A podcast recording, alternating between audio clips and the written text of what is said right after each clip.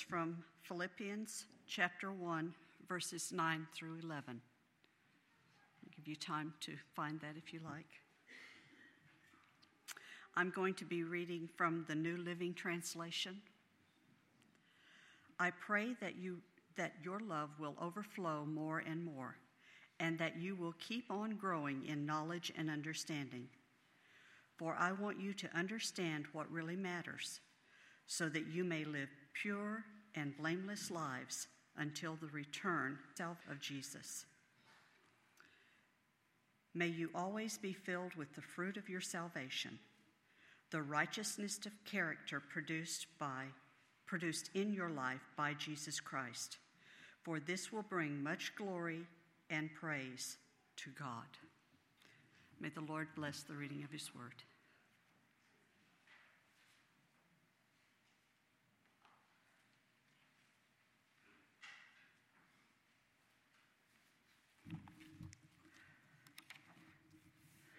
Ruby Springer was a member of our church in Brunswick, and I loved her.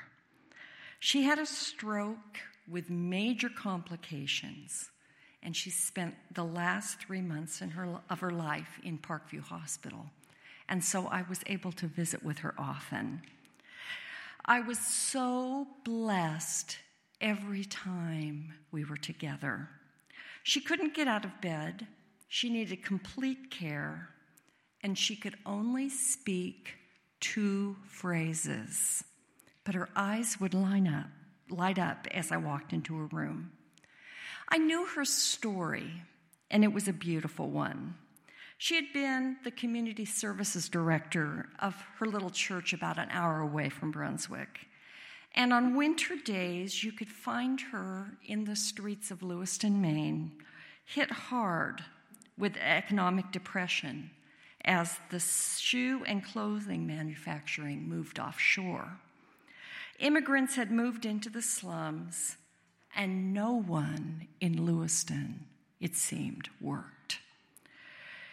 Androscoggin County was rated the fifth most impoverished county in the U.S. You're talking poverty, terrible poverty. So Ruby would gather up coats, hats, mittens, cocoa, and make soup, and go into the streets to hand these to anyone, children or adults the same, that looked cold. Day after day, week after week, month after month, year after year, she went on cold patrol and was there trying to help Lewiston stay a little warmer. She tangibly loved the poor. And the two phrases that she spoke, the only two she could speak in her last days love you and bless you. I was her pastor, so I thought I must be her favorite. But when we had care team meeting, I learned that she said those two phrases to everyone who entered her room. Every human who entered her now small world was told repeatedly, Love you and bless you. Her physical condition, her mental condition could not keep her heart from abounding with more and more love. When I grow up, I want to be like Ruby. And when I grow old and all my filters are gone, I hope those are the two phrases I speak to. Every one of us wants our lives to matter. We want to love well. We want to be loved back. We want to make a difference in our world. And we want to live for something bigger than ourselves.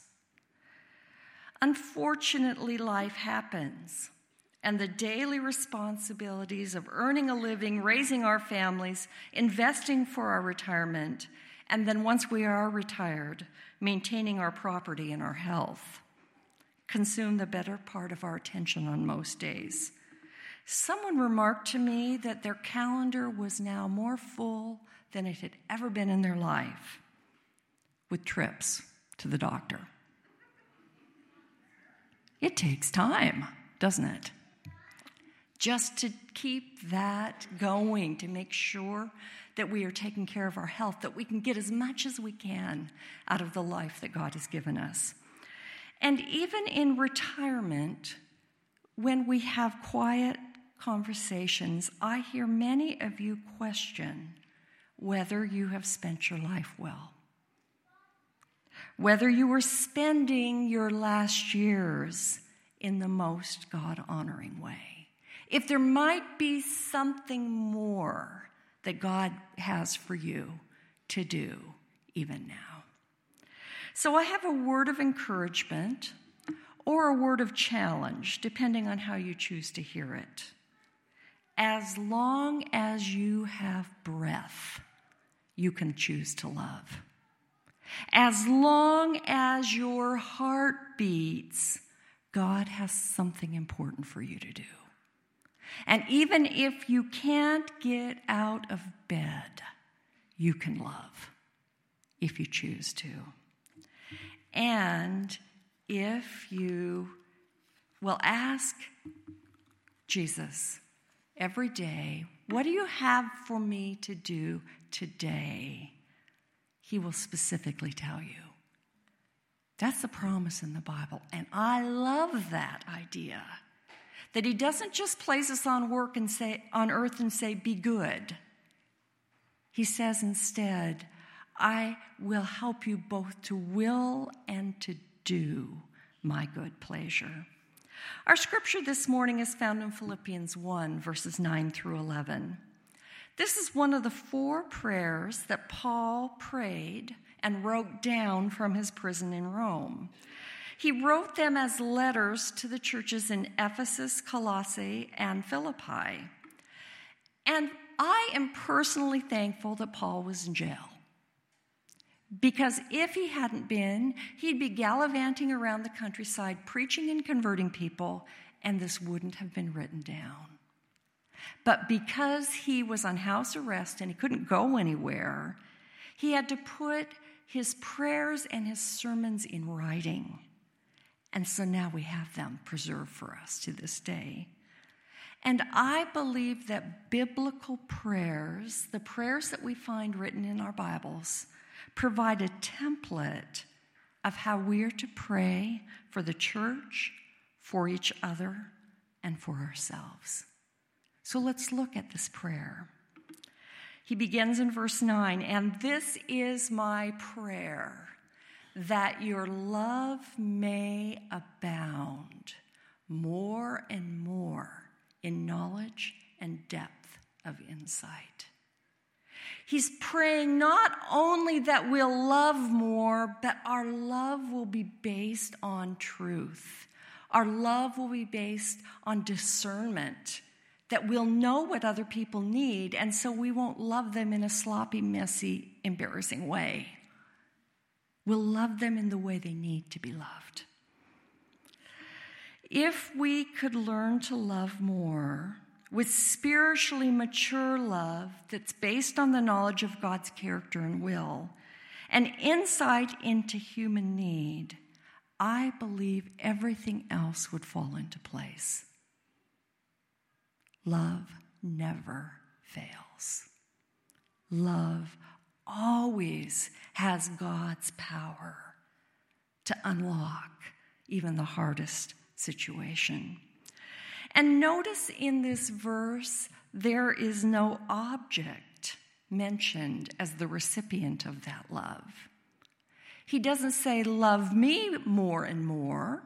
He doesn't say, Love your husband or your wife more and more, or your neighbor, or your grandchildren, or whatever. He just wants that love to be so available that it's for every single other human being and maybe even creatures that you meet, that your love will abound more and more. And the root of this knowledge and is there's the Greek word gnosis, and it refers not to head knowledge, but to heart knowledge, a deep experiential knowledge. Not just facts in the head, but something that you personally feel and own in your heart. It's a close knowledge, an intimate acquaintance with someone or something. So he wants, God wants us to pray to know him personally and to have that knowledge, personal knowledge of Jesus Christ. Well, praying for more love is always a good idea. But praying for more love based on a personal heart relationship with Jesus is an even better one. Because that knowledge will make our love more effective. When Jesus was asked, What is the greatest commandment? without a moment's hesitation, he said, To love the Lord your God with all your heart, soul, mind, and strength. And the second is like to it love your neighbor as yourself. And in this, the law and the prophets are fulfilled. Okay, that's Jesus. He says, These are the two things I want you to do. I want you to love me, and I want you to love each other. Seems pretty simple. Paul also said it this way Love is the fulfillment of the law. And so, if you want to measure your progress in your Christian life, you measure it by whether you have more love today than you did yesterday, or if you have more love this year than last year. And so, I like to begin my days with a question for God. I ask Him, what is the most loving way that I can spend this day? Or as I'm facing a request or a person, I ask, what is the most loving response to this situation that I am just being given right now? It's a good place to start. And Philippians 1, verse 10 continues so that you may be able to discern what is best. The word discern serves as a warning because sometimes things might look like they're loving, but in reality, they hurt the other person. Maybe you're taking control when you shouldn't be. Or maybe you're insulting them in the process of trying to love them. Sometimes our loving does more harm than good. Sometimes we bankrupt ourselves physically, emotionally, and financially in our attempts to love. And we end up angry and cynical in the process. So, discernment puts some boundaries around our loving that says, you better talk to God about it and not just assume you know what love looks like. Get some feedback from the one who is love and defines himself that way. Well, discernment is like x ray vision. It's to be able to look at the situations and size up people and know what they really need, and then know how to reach out and love them best. It is one thing to want to love someone, but it is completely of a higher value to know how best to come alongside them and to give them the love that they need. So, discernment means a practical understanding of people and situations, all types of situations and all types of people. So, what Paul is praying for the Philippians is to have spiritual eyes to really see people and have insight into the lives of the people around them, and then extend the love that comes from that knowledge. Jesus did this. He was not a sloppy lover. He was a generous lover. He was a, a, always out there trying to give his love away lover. But he could figure out what they each needed. Here's the promise if Jesus lives in our hearts and we ask Him for that discernment, we can have that same insight, one interaction at a time. That's pretty cool, isn't it? To realize that Jesus will help us to know how to love the people around us in exactly the way they need to be loved. So, as we say yes to love, we need to seek counsel from the greatest and the wisest lover in the universe so that his wisdom can help us love in the way that will honor him most.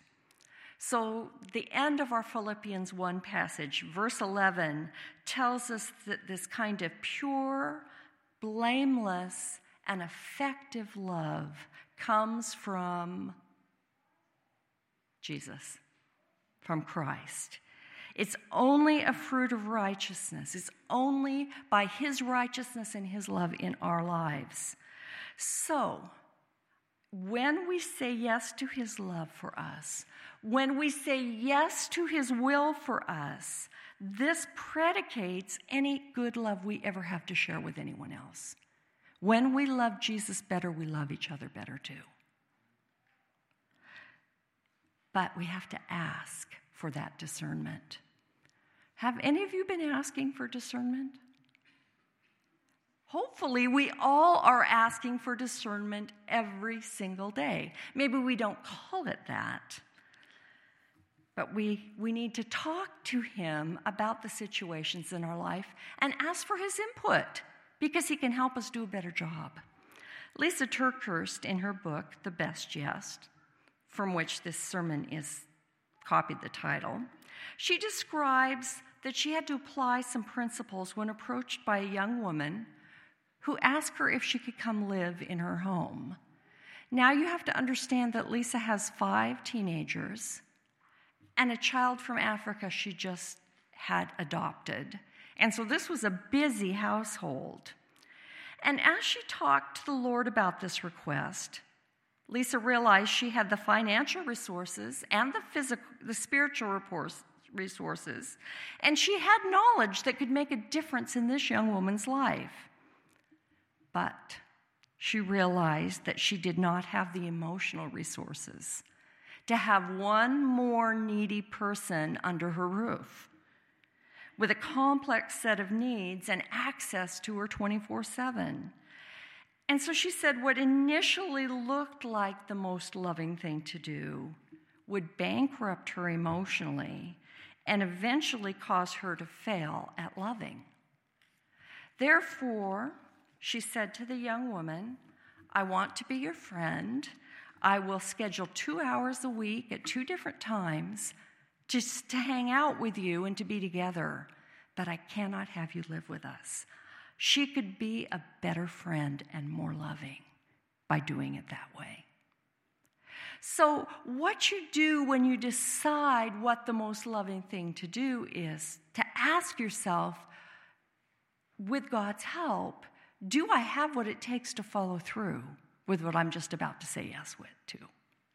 Sometimes we do, and God says, Yes, say yes. I want you to do this thing. It won't kill you. You might get tired, but you're going to make it. Other times, God says, No, that one's not for you. You don't have the resources it will take to love well to the end.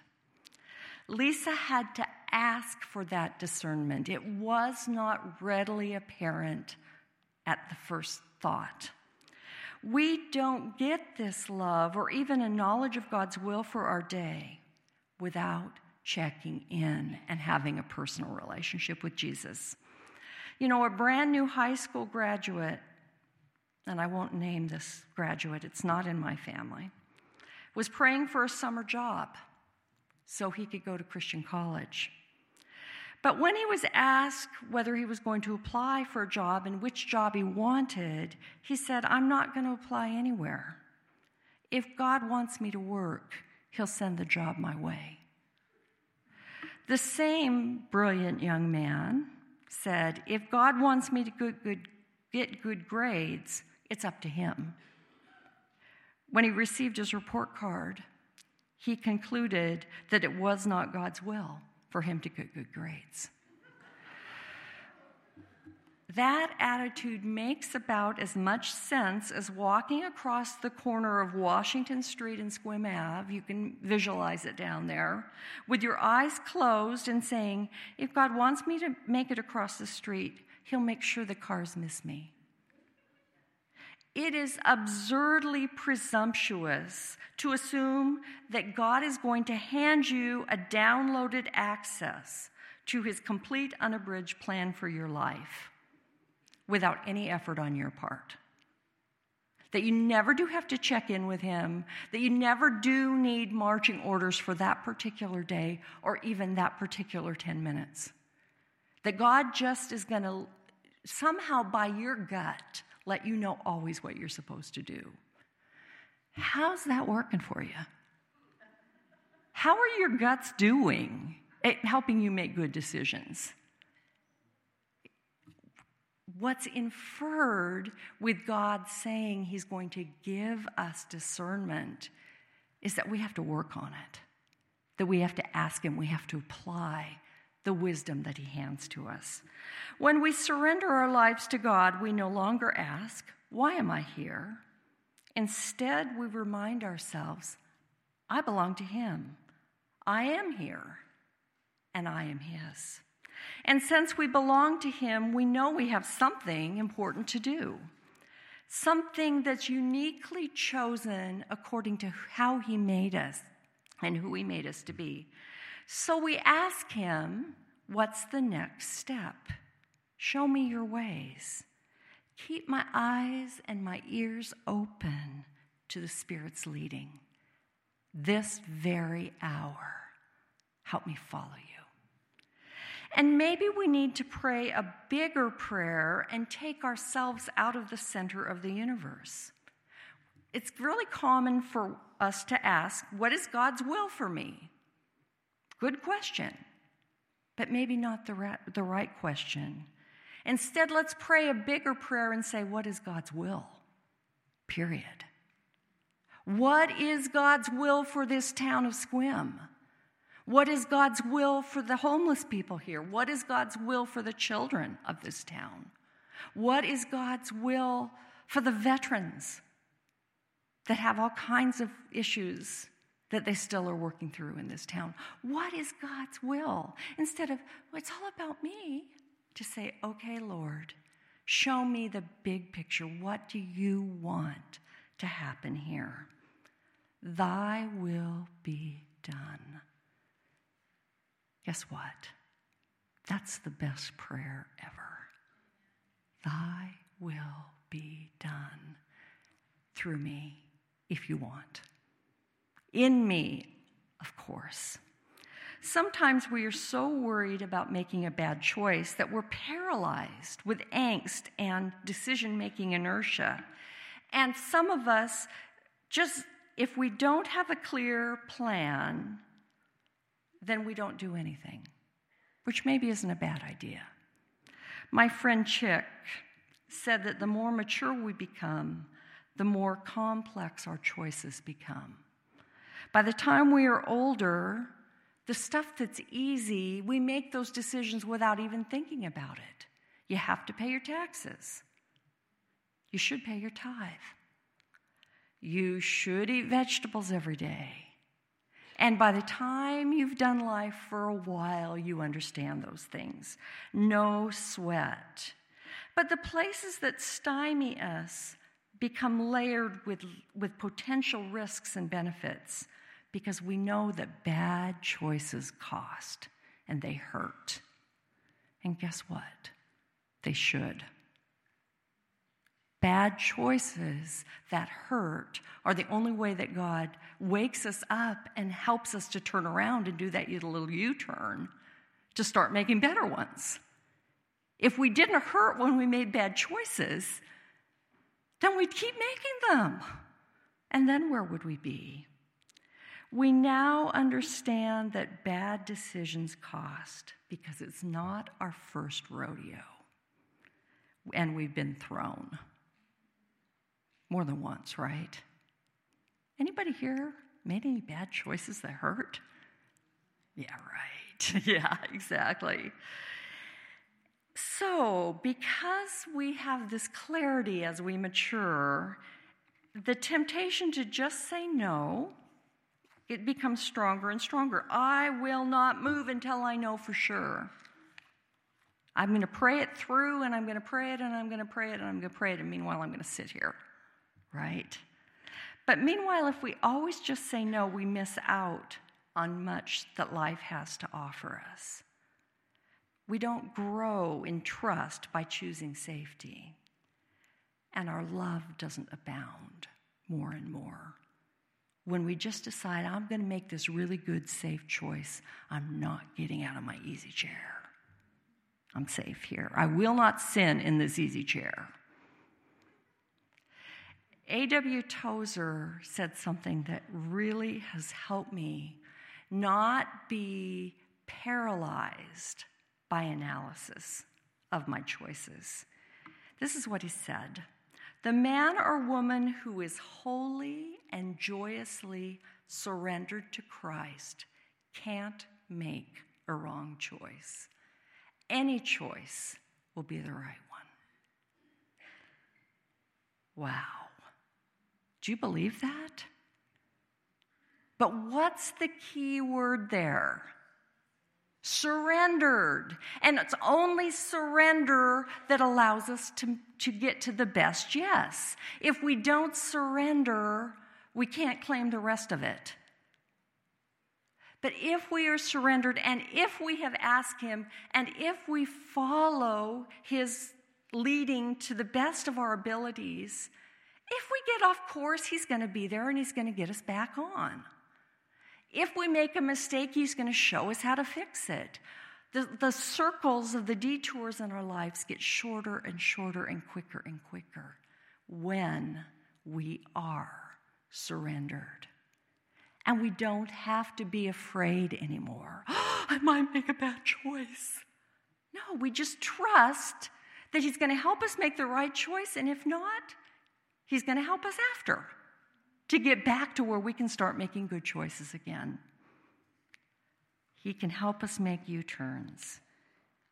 And we have a companion, a counselor, and a friend who has promised to help. John 14, verse 26 promises that the Holy Spirit not only teaches us all things, but I love this, He will remind you of everything he has said. He will remind us in just the right moment, at just the time that we need discernment to make a good decision. The Holy Spirit is there with Bible verses sometimes saying, Remember this, remember that, consider this, consider that. Is this loving? Do you have the resources? And the Holy Spirit is available 24 7. Whenever you need to make a decision, He's on call and right there to help you make the best one. I love that. Well, I greatly desire for God to lead me. More than anything, I want to just live my life at the center of His will just right in the middle of exactly where He wants me to be. And I believe that the more I seek Him, the more I ask Him, the more I let Him have input into my choices, the more within His will I'm going to be. There's always going to be a next step, and He's going to help me make it. Once I trust Him, I just want to trust Him more. I've learned that His plan is good. So here's my good news of the morning God wants to lead us even more than we want to be led. Whoa. In fact, part of how he describes himself and all those stories in the Bible, so many of them are about God leading his people, him helping his people to make good choices. That's what God does is lead us. It's part of His love. Guidance is at the heart of that personal relationship that He invites us into. The problem with guidance is rarely lack of information, it's almost always lack of submission, which is a problem with trust. But seeking and following His guidance is the smartest thing we can do. And we never, ever get to a best yes without submission. Okay, I have a picture for you. You ever see one of these? Probably for some of you, it's been a long time. What do you use a car like that for?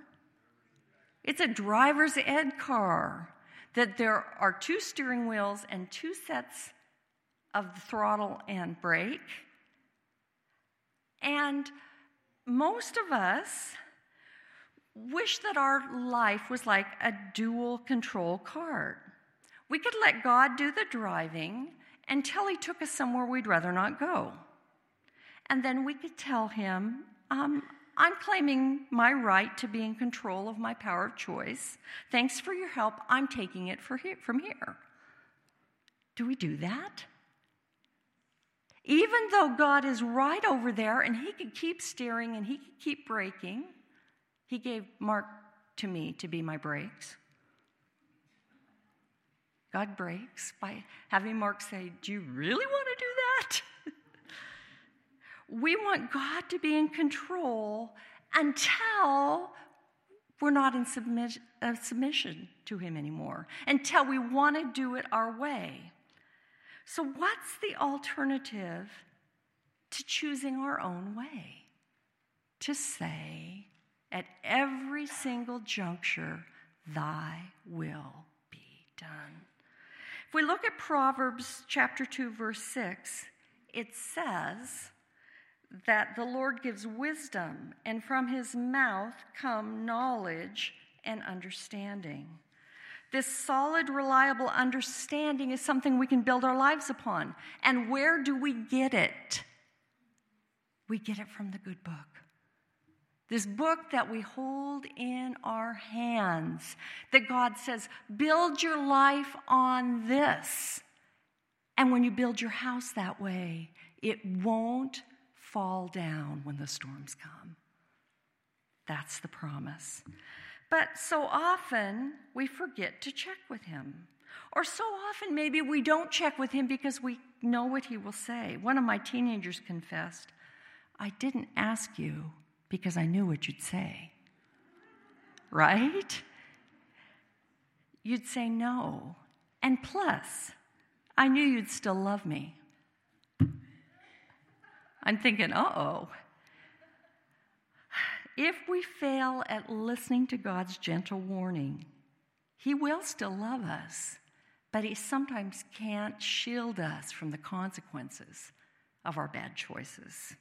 He'll be there to help pick up the pieces, but we will have lost the best yes. We will have lost that joy of being in the center of His will.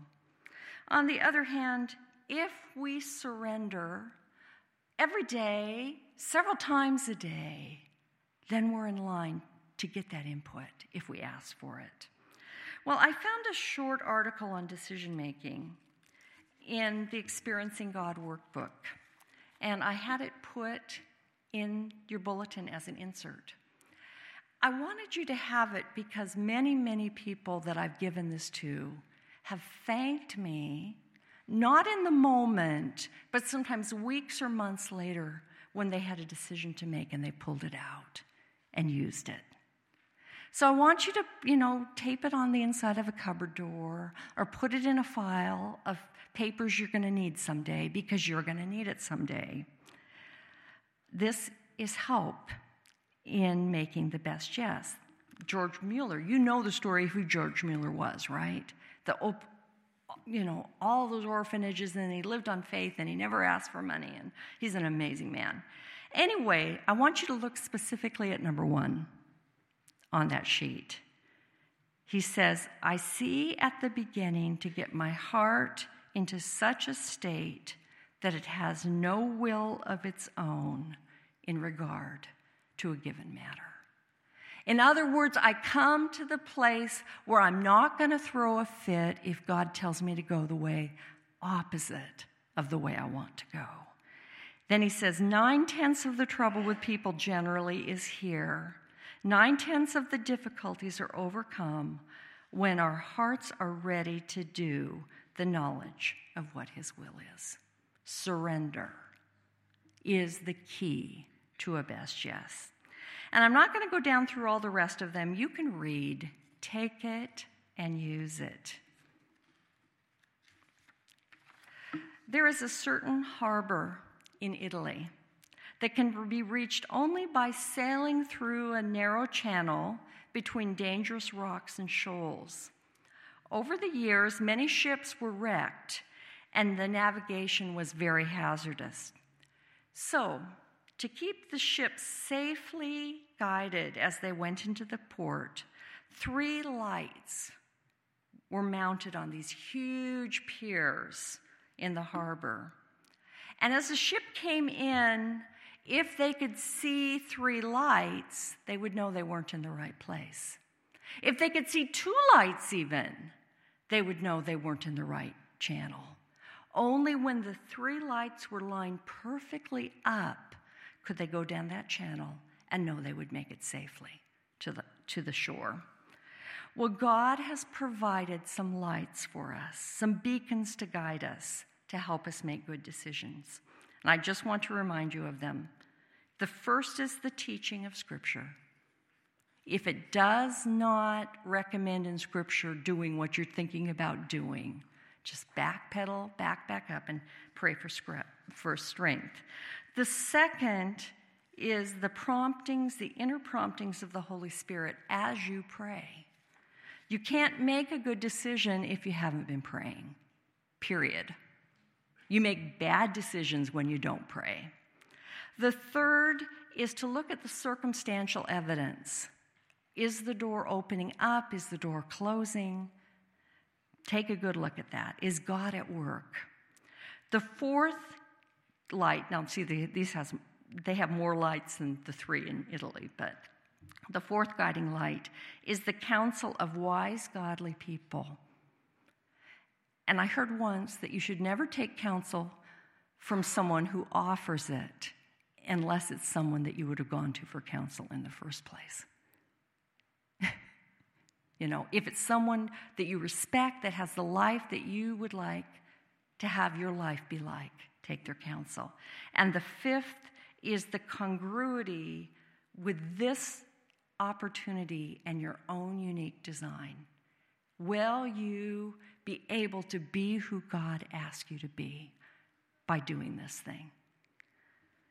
So, in the end, pursuing God's will is not a technique, it's not a method, it's not a litmus test, it's a relationship.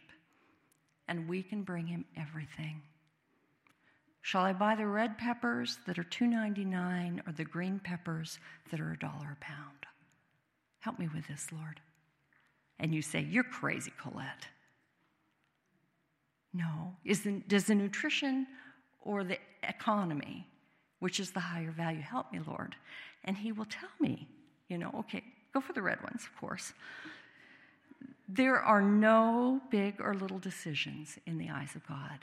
And asking Him into the decisions actually asks Him into our life. If we will let Him, He will guide us. And in the process, we will learn to love and make our decisions based on love that abounds. And when we do that, life gets really exciting.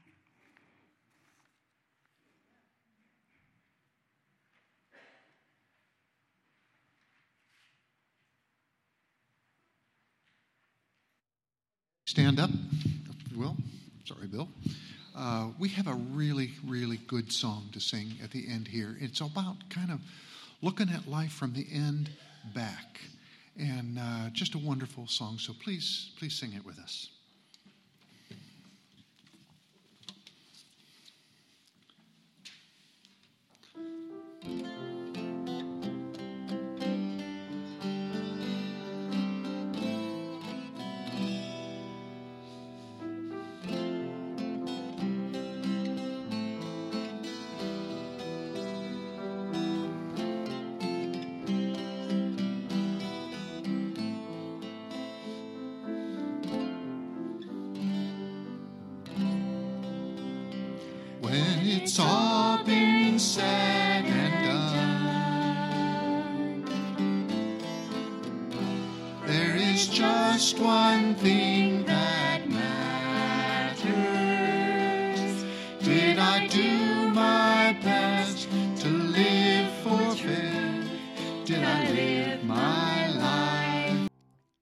Father, you know the end from the beginning.